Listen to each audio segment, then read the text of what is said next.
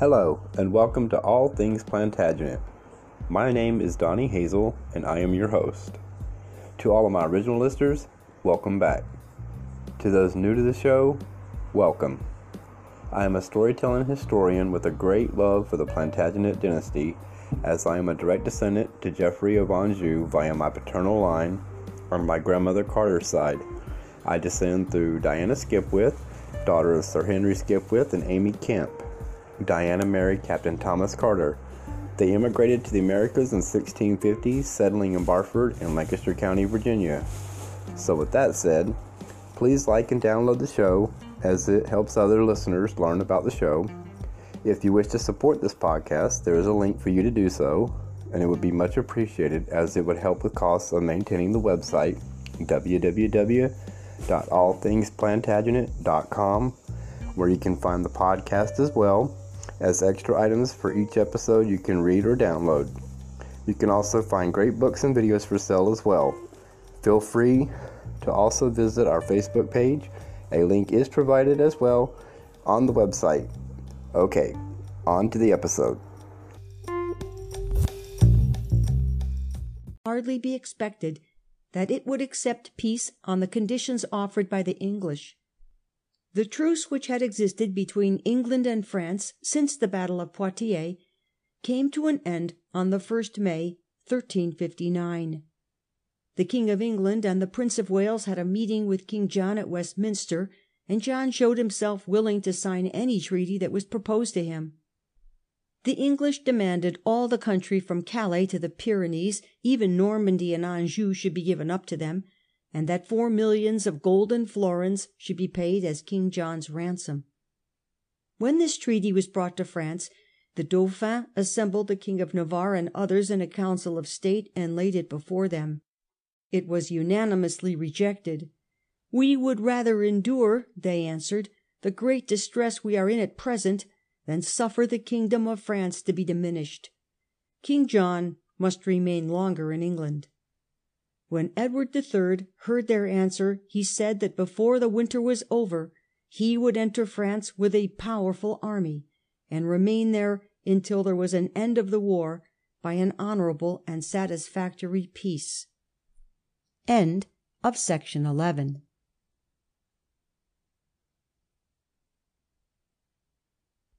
England all this time was in a condition of peaceful prosperity. The king and his court were amusing themselves with tournaments and hunting parties. Edward III. determined to open the war again, and began his preparations for leading a mighty army into France. Swarms of adventurers of all nations gathered at Calais and offered him their services. The Duke of Lancaster was also to come to Calais and bring with him the English troops which had been fighting for the cause of the de Montfort in Brittany. On the 28th of October 1359 Edward sailed from Sandwich with an army such as had not been raised in England for more than a hundred years. Froissart tells us that there was not a knight or a squire from the age of twenty to sixty who did not go. It is interesting to note that amongst those who took part in this expedition was Geoffrey Chaucer, then only a young man, but destined to become famous as the first great name in our list of English poets. The king took with him the Black Prince and three of his other sons, Lionel, John, and Edmund. On landing at Calais, Edward proceeded to arrange his battalions, that he might set off at once to meet the Duke of Lancaster. First marched the king's battalion, and after it an immense baggage train, which Froissart tells us was two leagues in length. It consisted of more than five thousand carriages, drawn by horses, and carrying provisions for the army. They were well provided with all kinds of things which no English army had ever taken with it before, such as mills to grind their corn, and ovens to bake their bread.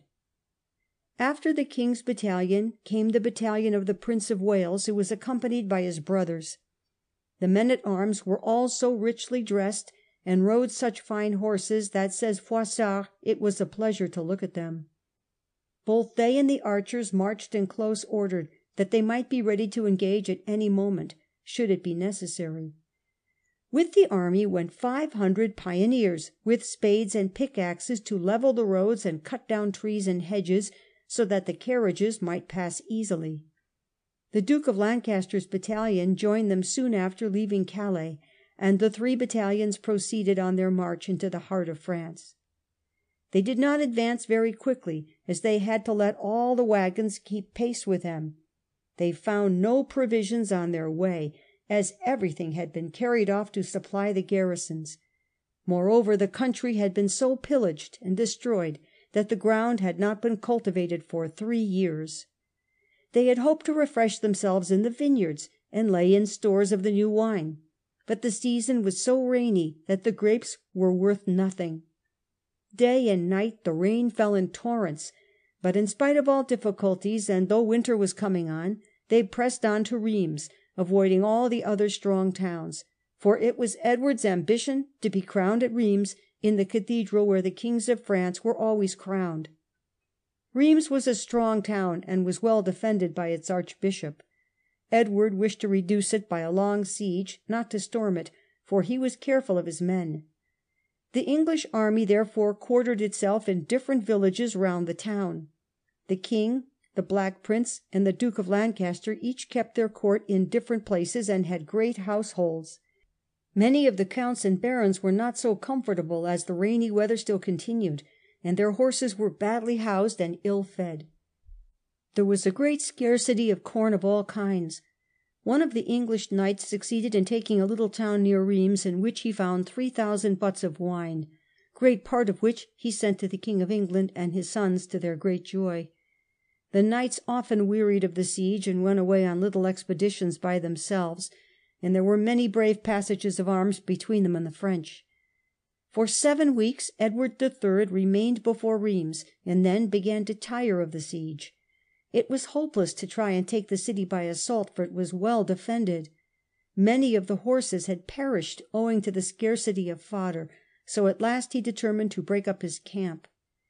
He marched south from Rheims to Chalons and Tonnerre. At Tonnerre he found very good wines, and in order to enjoy them stayed there five days. He then went on further south still to Flavigny, where he spent the whole of Lent, because there was a good store of provisions there. His light troops scoured the country and constantly brought in fresh provisions. The men at arms amused themselves in many different ways. They had brought with them from England a number of boats made, says Froissart, surprisingly well, of boiled leather. These would hold three men, who could then go fishing in little rivers and lakes. They were able to catch a great deal of fish, which was very useful, as during Lent, according to the rules of the Church, no meat might be eaten. The king had with him thirty falconers on horseback, with their hawks, sixty couple of strong hounds, and as many greyhounds, and amused himself every day with hunting and hawking. Many of his lords also had their hawks and hounds. Flavigny was in the Duke of Burgundy's dominions. He was a vassal of the King of France, but in reality ruled like an independent prince.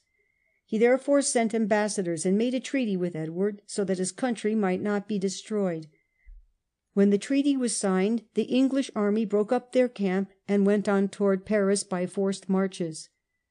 Whilst Edward was in Burgundy, England had been alarmed by the appearance of a French fleet, which ravaged the English coast and even took and pillaged Winchelsea.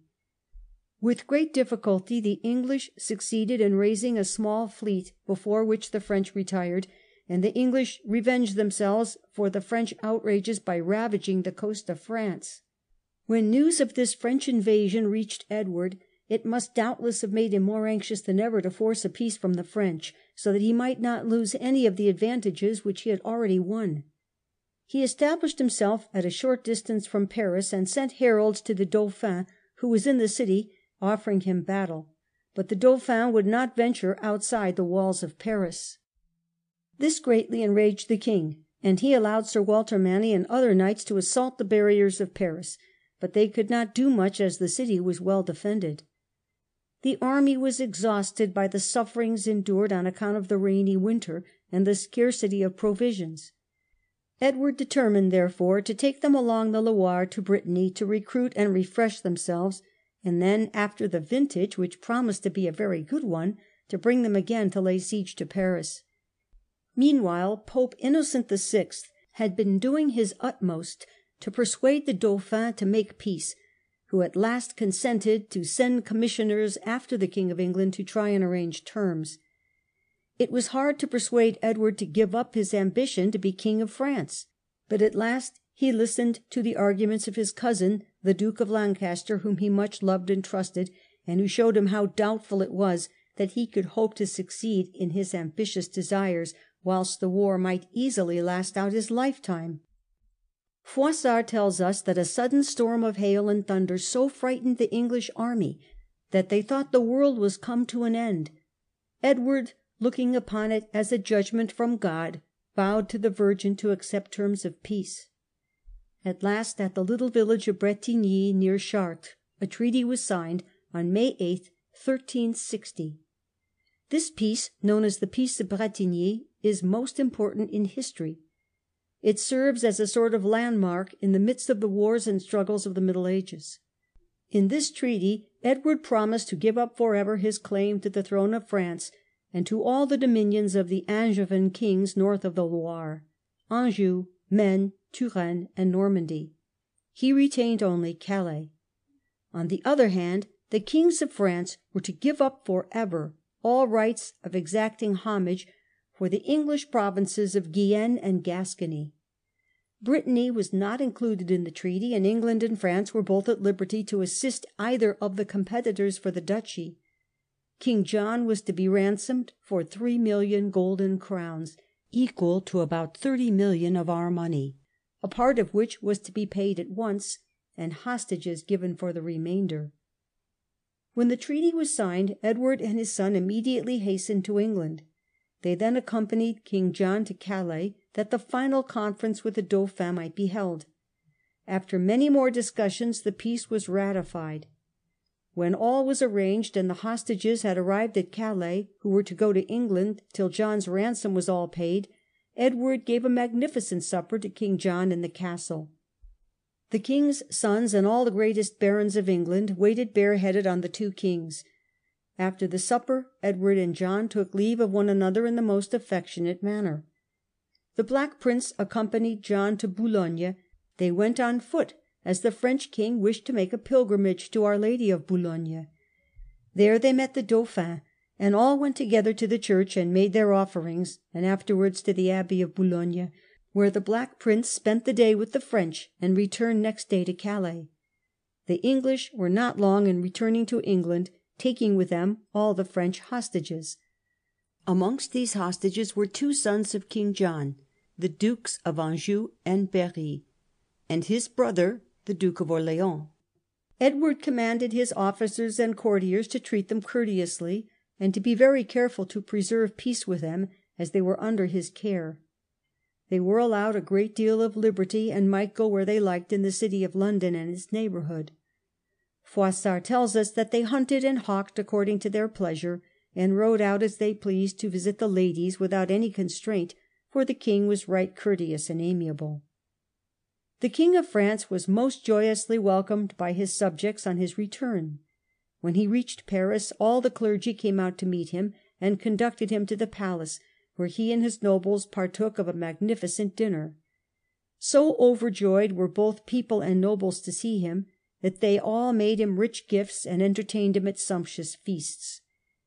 There was a good deal of difficulty in carrying out the articles of the Treaty of Bretigny. Many of the French towns and strongholds which had to be given over to the English objected very strongly and the King of France had to use much persuasion before they would consent to yield. The town of La Rochelle only yielded with difficulty, the principal inhabitants of the town saying, " We will honour and obey the English, but our hearts shall never change." On the other hand, there were many small towns and fortresses in France which were held by English and Gascon nobles. These had to be given up to the King of France, and the soldiers who were turned out thought they could not better employ themselves than by forming themselves into robber bands and pillaging the country. More than ever was France overrun by the free companies. The King of France was at last obliged to send an army against the largest of these companies, called the Great Company, but they defeated his army and proceeded to threaten the Pope in Avignon, who was obliged to hire soldiers to oppose them. Edward had appointed Sir John Chandos as regent and lieutenant of his possessions in France, and in the name of the King of England Chandos received the homage of the nobles of Poitou and the duchy of Aquitaine. He made Niort his headquarters and kept a great establishment there. He was a brave and accomplished knight, amiable and sweet tempered, and was beloved and esteemed by the king and all who knew him.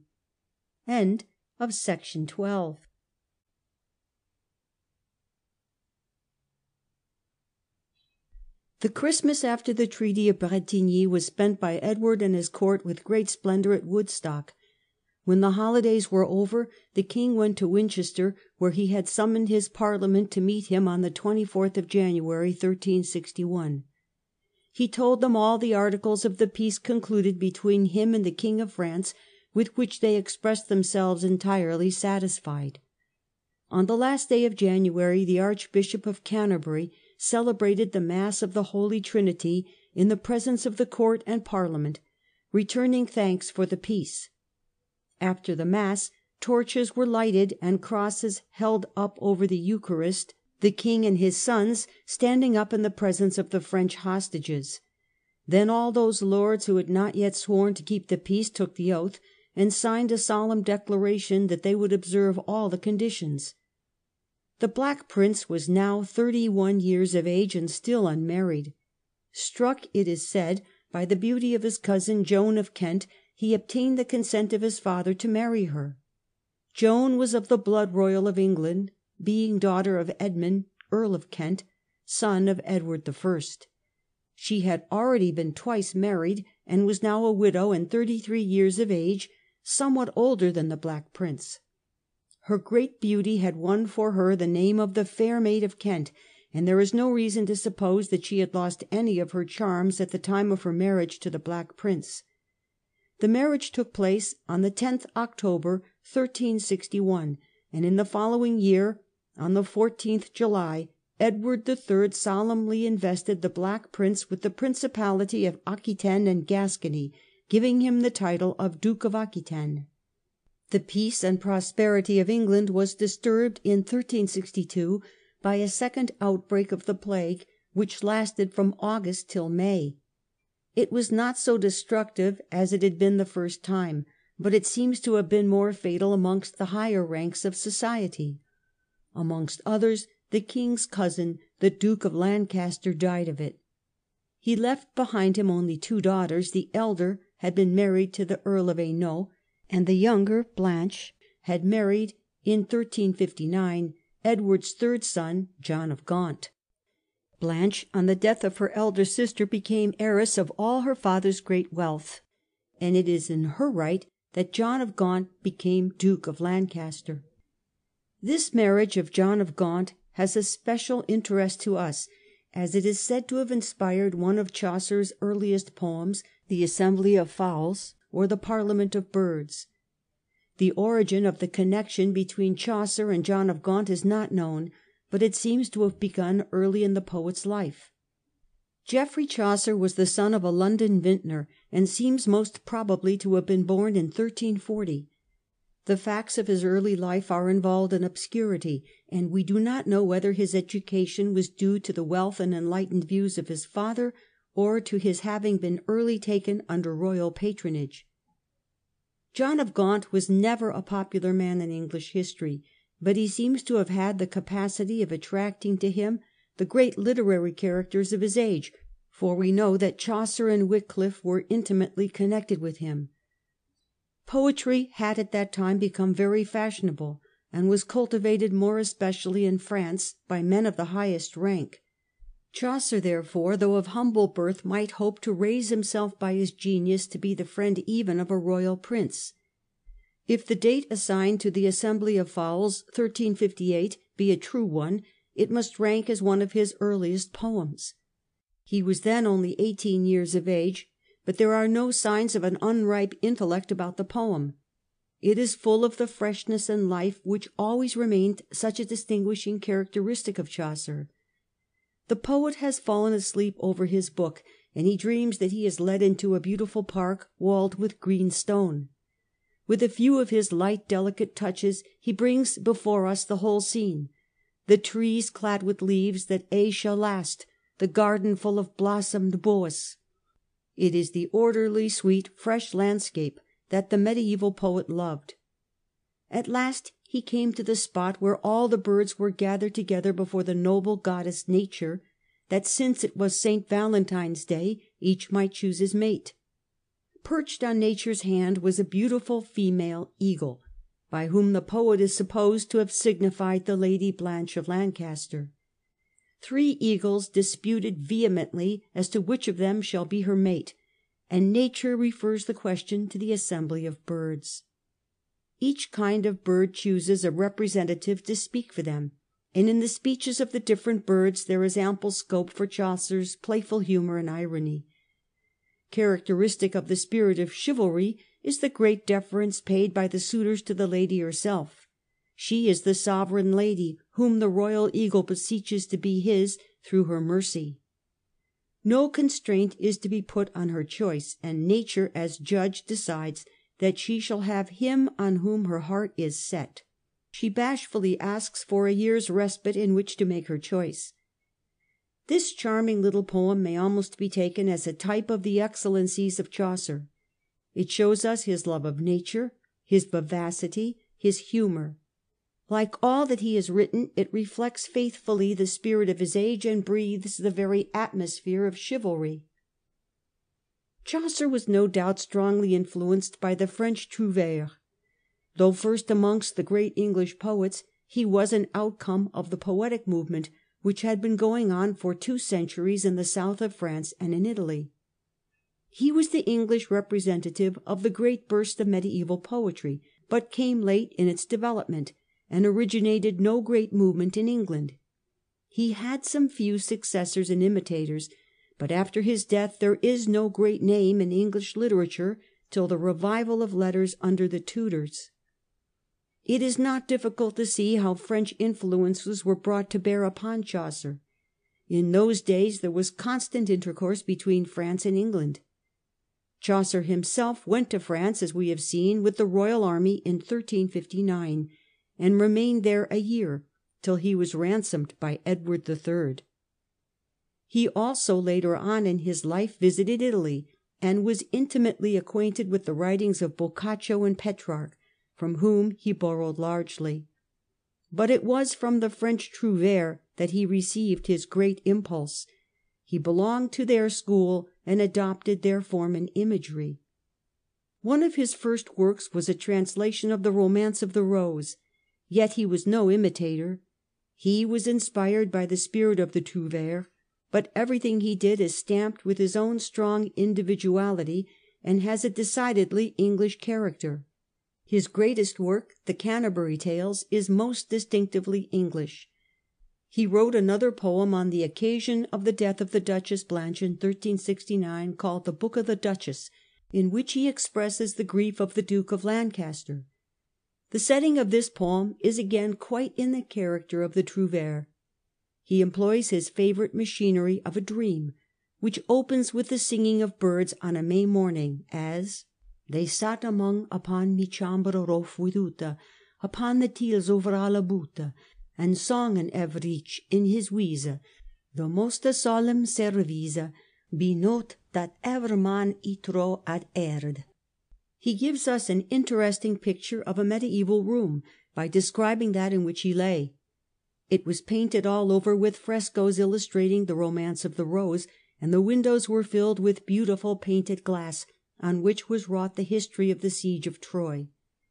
As he lies in bed he hears the sound of a horn, and jumps up that he may follow the hunt. Then, as he wanders through the wood, he comes upon a knight sitting mourning at the foot of an oak tree. This, of course, is John of Gaunt, who with bitter tears deplores the death of his lady. Chaucer continued all his life to find a powerful friend in John of Gaunt. To his influence he doubtless owed various offices which he held at different times. He was several times sent abroad in secret affairs of state, and at last obtained a permanent office in London with a salary, and besides had a pension granted to him. His connection with John of Gaunt was strengthened by the fact that his wife's sister, Catherine Swynford, who had been in the service of the Duchess Blanche, first became the Duke's mistress and afterwards his third wife. The advantage of such a patron to the poet must have been great, as it relieved him from all anxiety about money and permitted him to devote most of his energy to his art. We cannot overestimate what Chaucer did for the English language. Before his time French was the common language of the court, the schools, the law courts, and all the higher classes of society. The dialects spoken in different parts of England differed widely from one another, and it remained a question which of these dialects should triumph and form the cultivated English language. It was Chaucer who decided this question. It was his language that was to become the standard of English. This was due to the force of his genius, which made men feel the beauty, the power, and the capacities of the language which he used, so that insensibly it became the language of all cultivated men. And as the English language developed it triumphed over the French. One of the acts which commemorated Edward III.'s Jubilee is an edict in which he said that as the French tongue was much unknown in the country, all pleas should be henceforth in English. On the 14th November 1362 Edward III. celebrated his Jubilee, that is, his fiftieth birthday. In honour of the day he proclaimed a general pardon, and set all prisoners at liberty and recalled all exiles. To commemorate it still further he conferred various dignities upon his sons. Lionel was made Duke of Clarence. John of Gaunt was solemnly raised to the dignity of Duke of Lancaster. The king in full Parliament girt him with a sword and set upon his head a cap of fur and a circlet of gold and pearls. Edmund, the fourth son, was made Earl of Cambridge. This was the climax of Edward's prosperity. On his fiftieth birthday he might look back upon his life and say that fortune had indeed favoured him. But from henceforth things did not go so well. Misfortunes and troubles marked the last years of his life, and in the end he was destined to lose almost all that he had won. It is not difficult to see how this came about. Edward III. was a brave and accomplished knight, a man full of energy and interests, anxious to protect commerce and manufacture, to increase the wealth of his people, and to win glory for himself by his wars. But he had no great purpose in his life. He collected mighty armies at an enormous expense, and led them into the enemy's country without any definite scheme of what he meant to do. His own bravery and that of his soldiers enabled him to win great victories, but not content with grasping firmly what he had once got, he indulged in an ambitious dream of one day winning the crown of France.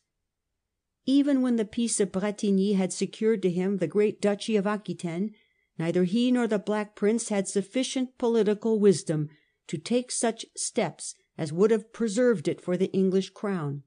They had won it, but they could not keep it. Over the joy of Edward's Jubilee there hung no shadow of distrust for the future. The next year the Black Prince was to go and take up his abode in his new duchy of Aquitaine, and the months before his departure were filled up with hunting parties in the royal forests, which were conducted with the greatest possible magnificence and with no sparing of expense. The king and queen with their children spent Christmas at the Black Prince's manor of Berkhampstead, near London.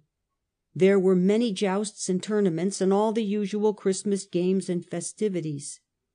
The general extravagance and love of dress must have increased to an alarming extent, for the next year is marked by a sumptuary statute which aimed at diminishing extravagance and high prices. It decreed that each merchant was to deal only with one sort of merchandise, which he must choose before the feast of Candlemas. Handcraftsmen also were to practise only one mystery, as the trades were then called, exceptions only being allowed in the case of women workers.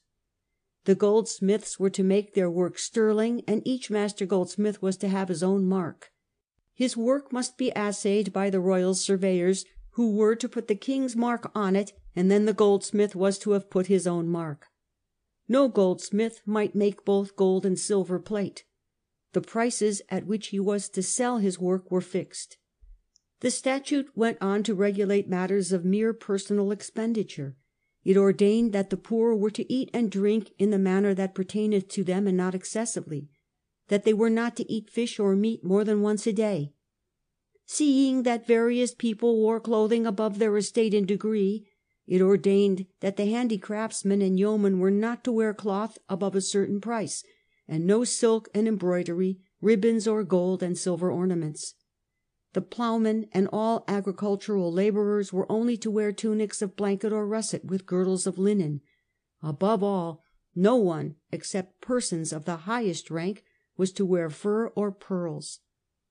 The statute was not prompted by any feeling of the evils of luxury among the ruling classes. About the time of its promulgation Archbishop Simon Islip issued a remonstrance against the abuses, the foppery and extravagance of the court. The upper classes had no intention of reforming their own extravagance, but they wished to have the monopoly of all luxuries, and they fancied that the more extensive use of fine clothes and various kinds of victuals greatly increased their price. These sumptuary laws show with what bitter jealousy the nobility regarded the growing wealth and prosperity of the merchant classes. The burghers of London were indeed becoming very rich and powerful. About this time Henry Picard of Vintner, the Lord Mayor of London, sumptuously feasted Edward III., the Black Prince, David Bruce, King of Scotland, the King of Cyprus, who had come to ask Edward's help against the Turks, and many nobles. Afterwards he kept open house to any who liked to play at dice or hazard with him, whilst his wife, the Lady Margaret, received the ladies in her upper room. The King of Cyprus engaged in play with Picard and won fifty marks, but Picard was a good player and soon won back more than he had lost, at which the King was much vexed. He tried to hide his irritation, but Picard saw it and said to him :" My Lord King, be not aggrieved. I covet not your gold but your play, for I have not bid you hither that I might grieve you, but that amongst other things I might try your play." Then he gave him his money back again, and distributed more among his servants. He gave also many rich gifts to Edward III., his son, and the knights who had dined with them. At a later period the city bought a large quantity of plate to present to the Black Prince at a cost of £683 10s. 4d., which equals about £10,252 of our money. Amongst other articles, all of silver, were ten dozen porringers, five dozen salt cellars, and twenty chargers. There were also three gilded basins, six gilded pots, a gilded cup in the form of an acorn, and a pair of ivory bottles. The total number of articles was 279.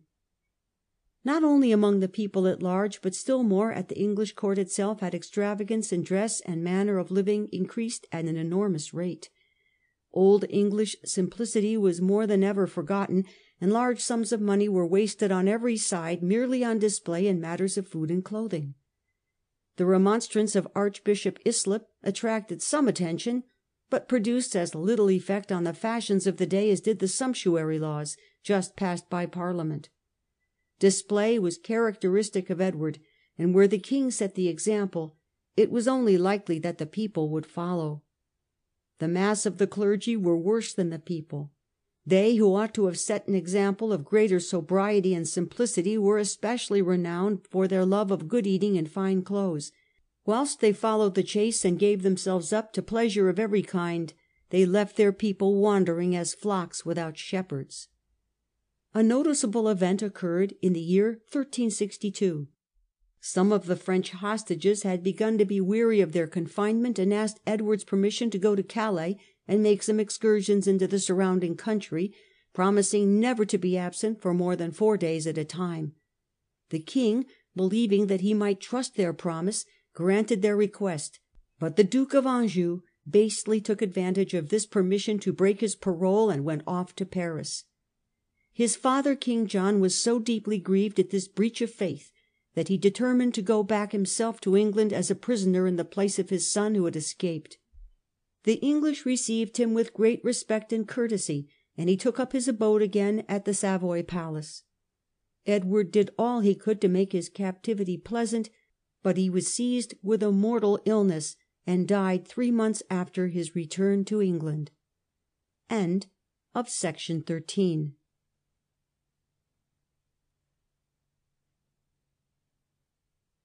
When the Black Prince had been created Duke of Aquitaine, the barons and knights of that country were very anxious that he should come and live amongst them, and they often entreated the king that he would allow him to do so. The English Parliament also, seeing the large sums of money which were necessary to keep up the magnificent establishments of the king and his sons in England, represented to Edward that if the Black Prince were to set up his court in Aquitaine, this rich and fertile country would supply all his expenses. The Black Prince himself was nothing loth to go there and set to work to make the necessary preparations for his journey.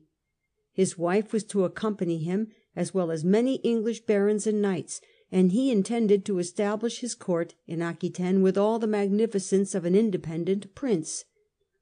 Aquitaine had been now for more than two hundred years in the hands of the English, and some of the English kings had given a good deal of attention to means for promoting the prosperity of the country. Edward I. had begun a course of policy which, if it had been continued, might have done much to strengthen the ties which bound Aquitaine to England. He had founded many new towns, which he endowed with special privileges, so as to induce inhabitants to flock to them. As these towns owned no intermediate lord, and owed all their privileges to the English crown, the inhabitants naturally regarded the English rule with favour. Edward I.'s towns were all built on a regular plan, and to this day are sometimes called English towns. When founded they were called Bastides. They had two parallel streets at a short distance from one another, connected by many short narrow lanes. In the middle of the town was the market place, in one corner of which stood the church. Here was the market hall, with a great weighing machine to weigh the merchandise. Here also was the well or fountain of the town. The houses round the market place, as was the custom in southern climates, were built in arcades, which protected the merchants from the hot rays of the sun whilst conducting their business. In fifty years fifty of these towns had been founded. Many of them were named after the English officers who superintended their foundation. Charters were given them, and as they were free towns and had no overlord, they were regarded with great jealousy by the other towns. Libourne was the most important and flourishing of these Bastides, and excited the jealousy of Bordeaux itself. Edward III. renewed its charters and further allowed its inhabitants to have free trade with England, releasing them from all custom duties at Bordeaux. At the death of Edward I. the English ceased to found Bastides, but they carried on a policy likely to be equally successful in winning the affections of the people. They annexed to the crown a large number of towns, freeing them from their overlords and granting them charters. This freedom from overlords was what all the towns of the Middle Ages were struggling to get. As the towns had grown up on land belonging to some baron, they owed him, like other inferior vassals, certain dues and money payments. They had no corporate and independent existence until they could obtain a charter of liberties from their overlord. The struggle of towns to obtain charters was going on in all countries during the course of the Middle Ages. As a rule the monarchs favoured the towns, hoping thereby to get their support and aid in their struggles against the nobles. Edward III. committed a mistake by departing from the policy of his predecessors and giving back many of the towns in Aquitaine to the chief Gascon lords who belonged to the English party. He was anxious by this means to win the aid of the nobles in his wars against France, but he forgot that if he wished to keep any permanent hold on the duchy of Aquitaine he must secure the affections of the people. The nobles were ready to fight for anyone who would give them wealth and sufficient opportunities for plunder, and France might easily outbid Edward. The people could only be won by a wise and liberal government. The towns could not hope for much from Edward. They saw him disregard their dearest wishes and interests, and give them back into the hands of their overlords. Aquitaine must have represented a flourishing appearance when the Black Prince arrived to take up his abode there. The rich and fertile country was covered with vineyards, and the Bastides of Edward I., with their regular streets and fine market places, had increased into flourishing towns. The wine trade with England was carried on very vigorously, though here, as in many other cases, Edward III.'s over busy legislation was a hindrance rather than a benefit. At one time he would allow no English merchants to go to Gascony to buy wine, but enacted that all the wine must be brought to England by Gascon merchants. When complaints were raised that large quantities of wine lay unsold in Aquitaine for want of English buyers, he revoked his prohibition, but forbade the English merchants to carry the wine to any other country but England. The Black Prince drew most of his revenue from the duties on wine, so that it was of no small importance to him that the trade should flourish. The Black Prince, with his wife, the Princess Joan, and all his followers, arrived at La Rochelle in the beginning of the year 1363. Here they were met by Sir John Chandos, who had come from Niort to receive them. He was followed by a large number of knights and squires, who all greeted the Prince with great joy. They spent four days at Rochelle in feastings and merriment, and then went to Poitiers, where the Prince received the homage of all the knights of Poitou and Saintonge. Then he rode on to Bordeaux, and at every city on his way the knights and barons crowded to do him homage. At Bordeaux he and his wife established their court, and received all the nobles of Aquitaine who came to pay them their respects. The court at Bordeaux was very brilliant. The Prince had his father's love for feasting and fine clothes. Splendid merry making was the fashion of the age, and life at the Black Prince's court was a succession of revels and tournaments. He was a right noble host, and knew how to make all around him happy.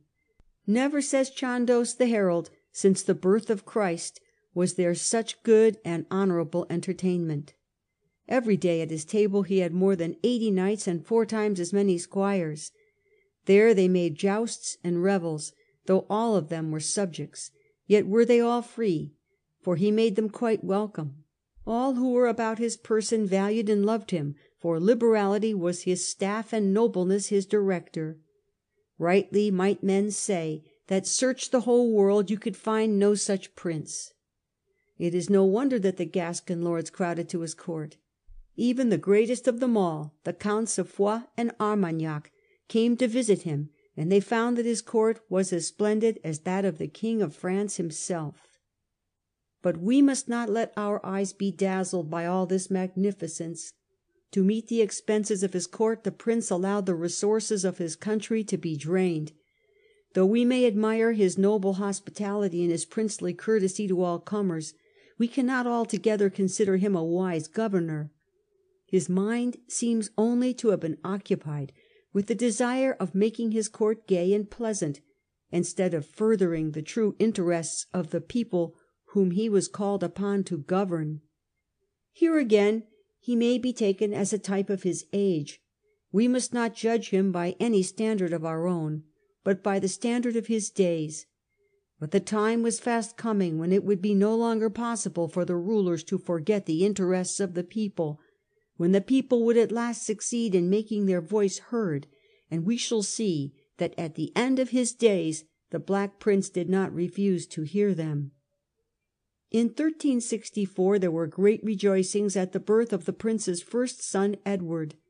This little Prince only lived to be seven years old, but in 1366 the Princess of Wales bore another son, called Richard of Bordeaux from his birthplace, who ruled England as Richard II. The Prince had not long set up his court at Bordeaux before it seemed likely that peace would again be disturbed. In his new dominions he had become the neighbour of Spain, and he was now called upon to interfere in Spanish affairs. Up to this time Spain had been of little importance in the general affairs of Europe. The energies of its people had been entirely spent in fighting one long crusade against their Moorish conquerors. The disunion between the small Christian kingdoms long hindered their success against the Moors, but in 1230 the Christian kingdoms of Castile and Leon were united under one ruler, who, being wise and powerful, succeeded in winning back a large territory from the Moslem. the kings of Portugal and Aragon had also been successful in the west and east of the peninsula, and at last nothing was left to the Mahometan power in Spain save the kingdom of Granada. It is easy to understand that whilst the kingdoms of Spain were disunited and were engaged in this desperate struggle against the Moors, on which their very existence as a nation depended, they had no time to interfere in the affairs of Europe, and except for the connection of the kings of Aragon with Naples and Sicily, remained almost entirely outside European politics. Now, however, things were more settled in Spain. It was divided into five kingdoms, the four Christian kingdoms of Castile, Aragon, Portugal and Navarre, and the Mahometan kingdom of Granada. Of these Castile was the largest, and had, from its neighbourhood to the duchy of Aquitaine, been connected with the kings of England. A daughter of Henry II. of England had been married to the king of Castile, and Edward I. had married Eleanor of Castile, who had known well how to gain the love and veneration of the English people. As dukes of Aquitaine it was the policy of the English kings to be on friendly terms with the kings of Castile. Contending commercial interests had provoked discord from time to time, as we have seen in speaking of the great sea fight of Winchelsea, when Edward III. defeated the fleet of the maritime cities of Biscay. But this was in no way a quarrel between the two monarchs, and their friendly relations remained unchanged. So it happened that when the king of Castile Don Pedro was chased from his throne on account of his cruelty and tyranny, he turned naturally to the Black Prince, hoping to find in him a friend. He had been engaged to marry the Prince's sister, the Princess Joan, who had died of the plague at Bordeaux on her way to Spain. He called himself therefore the Prince's brother in law, and considered that he had a claim to the Prince's friendship. This Don Pedro was cruel and wicked, and by his tyranny had gained the hatred of his subjects. He had caused many of the proudest Spanish nobles to be secretly assassinated or executed for some pretended crime, and had even caused the death of his own wife, who was a French princess. Moreover, he was regarded with abhorrence by the Pope, because he oppressed the Church and lived on friendly terms with the Moorish king of Granada. The Pope therefore legitimised his bastard brother, Henry of Trastamara, a bold and valiant knight, and encouraged him to wrest the kingdom from Don Pedro. Henry had special reasons to hate Don Pedro, for one of the tyrant's first victims had been Henry's mother, Leonora de Guzman, and it was only with difficulty that Henry himself and his brother Don Tello had escaped from Pedro's hands when he seized and executed the other members of their family. Neither was it difficult for Henry of Trastamara to find friends and supporters. Within his own dominions Pedro had no friends, and in Charles V., who had been King of France since the death of his father King John, Henry found a ready ally. Charles had various reasons for animosity to Pedro. He resented bitterly the murder of his kinswoman, Pedro's queen, and saw in Pedro an ally of England. Charles V. was a wise and cautious man. Though he writhed under the burdensome obligations of the Peace of Bretigny, he felt that he was not yet strong enough to reopen the war with England. Now he hoped that by aiding Henry of Trastamara he might strike a blow at the English power through their ally. Another important reason influenced him in this direction. France, as we have seen, was devastated by the free companies, who were daily growing more powerful. The Pope at Avignon trembled before them, and it was equally important to both Charles V. and the Pope to get rid of them. The two therefore joined together in hiring these companies to aid Henry. A treaty was concluded with the leaders of the companies, who were only too glad to engage on a military expedition in which they might hope for plenteous spoils. The French general Bertrand du Guesclin, whose fame had grown in the Breton war, was ransomed from captivity in Brittany that he might lead the free companies into Spain. Among the chiefs of the companies were many English and Gascons, who went, in spite of Edward III.'s commands to the contrary. They marched over the Pyrenees into Spain, and were met at Barcelona by Henry of Trastamara. There was no one found to take up the cause of the hated Pedro, who lost his throne without a battle, and was obliged to fly with his two daughters to the fortress of Corunna, and then to Bayonne. Thence he sent letters to the Black Prince asking for his protection and aid. We may be surprised that the Black Prince listened for a moment to the entreaties of a man whose own crimes had lost him his throne, and whose wickedness drew on him universal abhorrence. But on the other hand there were many things which recommended Pedro to his pity. He was the ally of England, and as a helpless fugitive asked for aid. It was always the part of a true knight to succour the distressed. Again, there was a very strong feeling in favour of the legitimate sovereign, however great his crimes might be, and we cannot wonder at one ruler feeling sympathy for the misfortunes of another.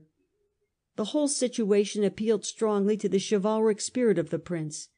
As a Christian knight it was his duty, without any further thought of policy, to receive the fugitive hospitably and help him to win back his rightful inheritance. Some motives of policy also came in to influence him. Should an ally of France be placed on the throne of Castile, the Black Prince would be awkwardly placed in Aquitaine. With a declared enemy on one side and a probable enemy on the other, Possibly also he indulged in some hope that he might get substantial advantages from aiding Pedro, and that he might even be able to annex the maritime province of Biscaya, with all its thriving commercial cities, whose spirit of enterprise led them to compete even with England herself. Still the policy which could lead the Black Prince to help Pedro was not very far sighted. He might have seen that it would be impossible to establish firmly on the throne a ruler so much hated as was Pedro. In the end the opposite party must triumph, and then he would find that he had embittered them against himself by helping their enemy. His wisest course would have been to do all in his power to secure the friendship of Henry of Trastamara. But this was opposed to all his feelings of what was due to an ally in distress.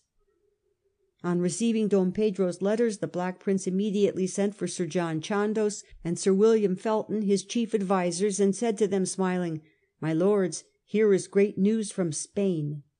He then told them what he had heard, and begged them to tell him frankly what they thought he ought to do. They advised him to send a body of soldiers to bring Don Pedro safely to Bayonne, that they might learn his condition from his own mouth. Their advice pleased the Prince, and he sent Sir William Felton and a number of other knights to fetch Don Pedro. They met him at Bayonne, and treating him with the utmost honour, brought him to Bordeaux. The Prince rode out of the town at the head of his knights to meet the fugitive King.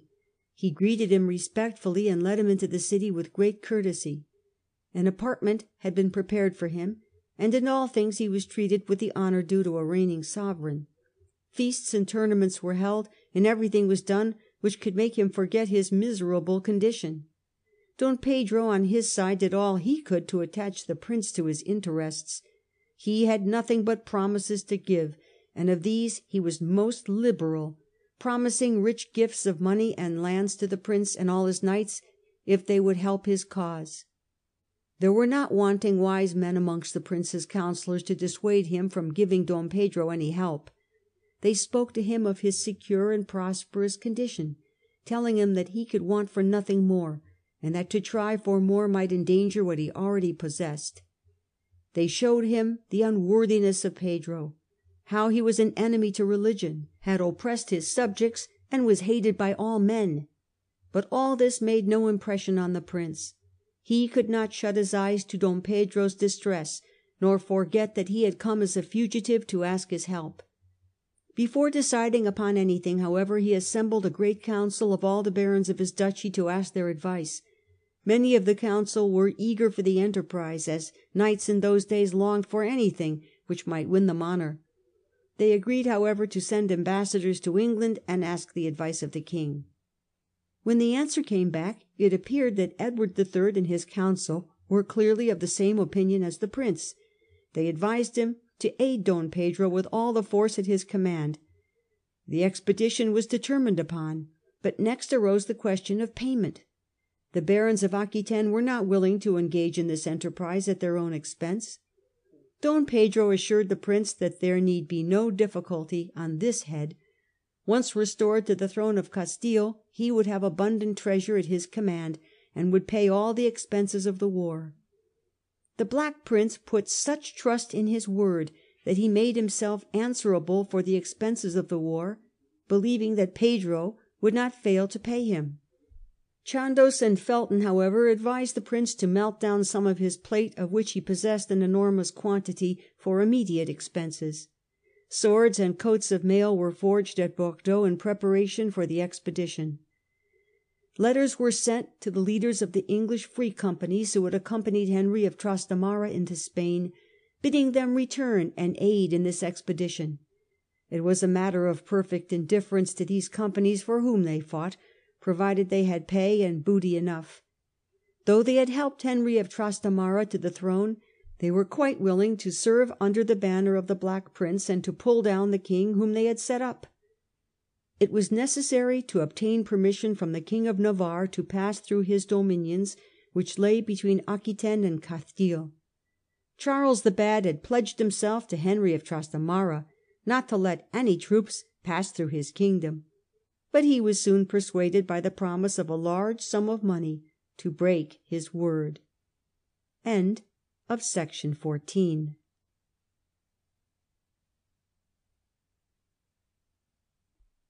The troops were to collect at Dax for the expedition.